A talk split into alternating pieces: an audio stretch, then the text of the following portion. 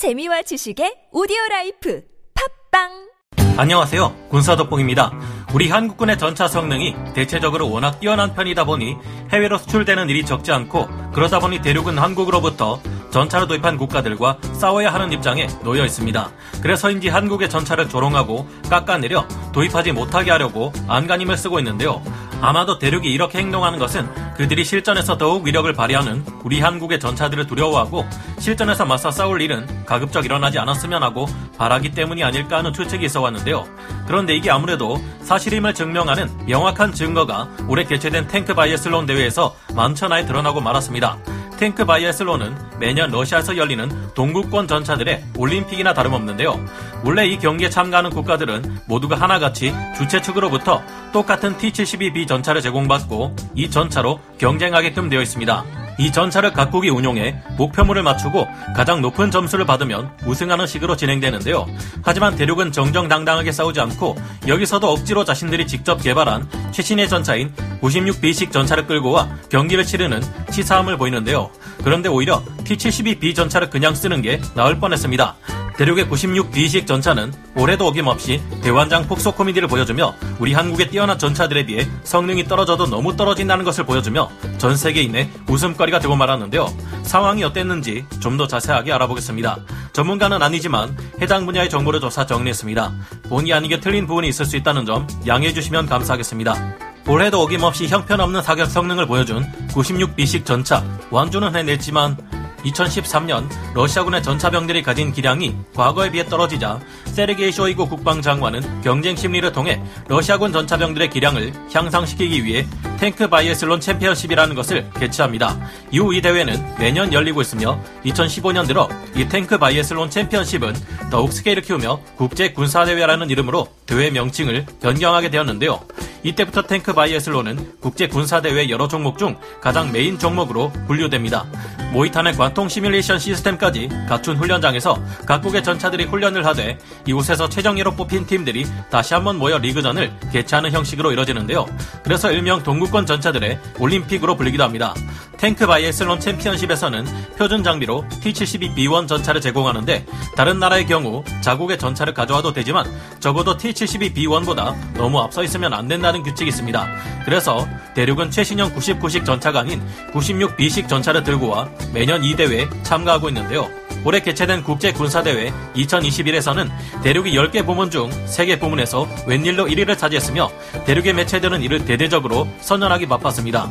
대륙이 선두를 차지한 종목은 보병 전투차 승무원들의 경연대회인 수보로프 대공세전 부문, 지대공 미사일 경연대회인 Clear Skies, 정비병들의 경연대회인 Safe Route 이 세 개 부문이었는데요.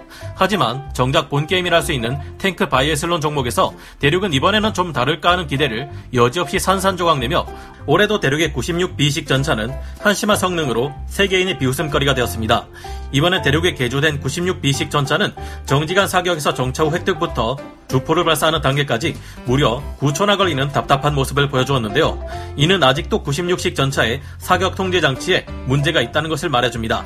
반면 다른 나라들의 T-72 전차들은 모두 빠르게 이동하면서 고정 표적을 모두 명중시키는 뛰어난 실력을 보여주었는데요. 그런데 대륙의 96B식 전차는 경기를 주최한 측에 계측기로 속도를 쟀을 때 하도 느려서 속도가 표시되지 않을 정도로 느리게 기동하면서 사격을 했습니다. 이렇게 쉬운 사격을 하면서도 세 발을 발사했을 때 한 발이 빗나가 버렸는데요. 800m 거리에 있는 인간형 표적에 동축 기관총으로 사격을 가할 때는 조진 30발 중 10발을 이상한 곳으로 쏘아버리는 모습을 보여 아직까지 96식 전차의 사격 통제 장치는 정확도가 떨어진다는 게 사실임을 인증 해 버렸습니다. 396번이란 번호로 달고 있는 빨간색 96B식 전차가 가상 헬기 표적에 사격을 가할 때는 계속 쏟아 멈추고 쏟아 멈추고 하는 모습을 볼 수 있는데요. 한 발 쏘고 손잡이를 툭툭 치면서 방향을 약간씩 조절합니다. 이런 식으로 미세 조절을 계속하고 있지만 결국 사격을 모두 마칠 때까지 단 한 발도 맞추지 못한 채 이동하는 것을 볼 수 있습니다. 제자리에 정지한 채 주포 사격을 가했는데도 불구하고 보시다시피 표적을 빗나가는 정도가 아니라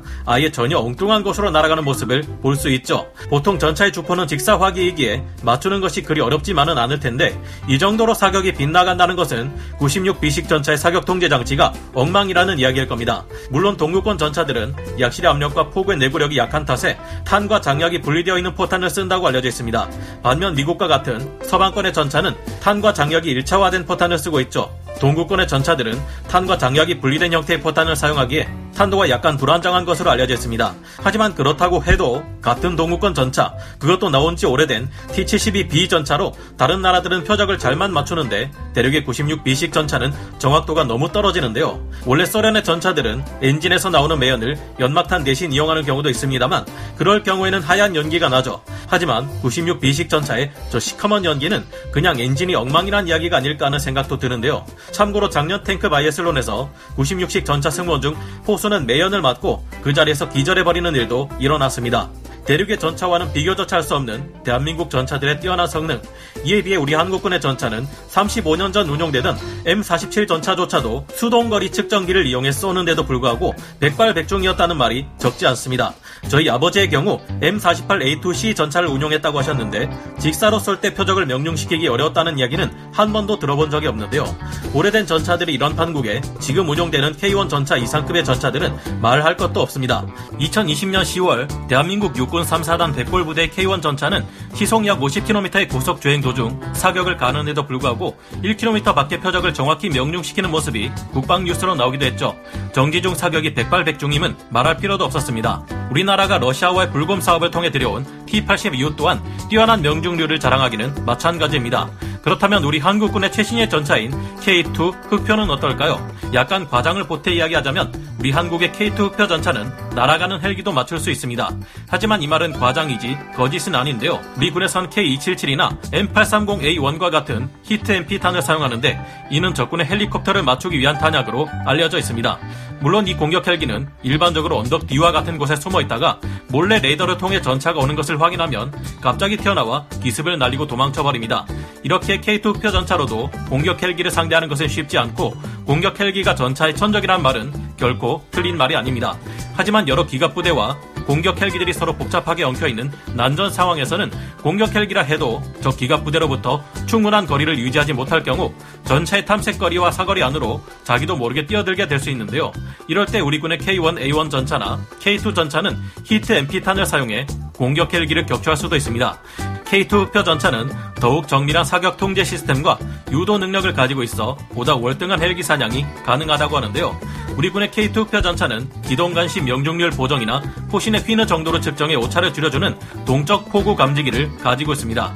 또한 목표를 탐지해 큐에 넣고 목표의 미래 위치를 계산해서 자동 조준하는 목표 조준 프로그램 또한 가지고 있어 굉장히 정밀한 포사격이 가능한데요. K2 표 전차는 적군의 목표물이 고속으로 기동하고 있어도 자동 조준 프로그램을 통해 이를 쉽게 조준할 수 있고 물체와 사격점이 일치하는 순간 방아쇠를 누를 필요 없이 알아서 자동 사격하는 기능까지 갖춘 사격 통제 시스템을 이용합니다.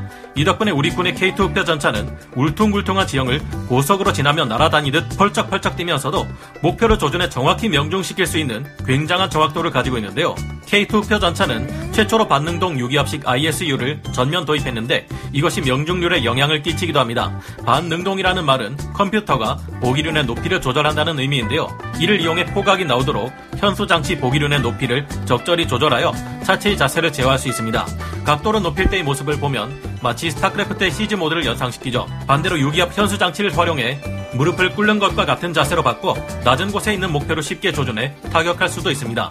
K2 표 전차는 이 기능이 있어 K1 전차보다 월등한 향상을 이뤘기에 한쪽 무릎을 꿇은 듯한 자세를 보이거나 아예 엎드려 버리는 듯한 자세도 취할 수 있어 낮은 지형에 있는 적을 쉽게 공격할 수 있는데요.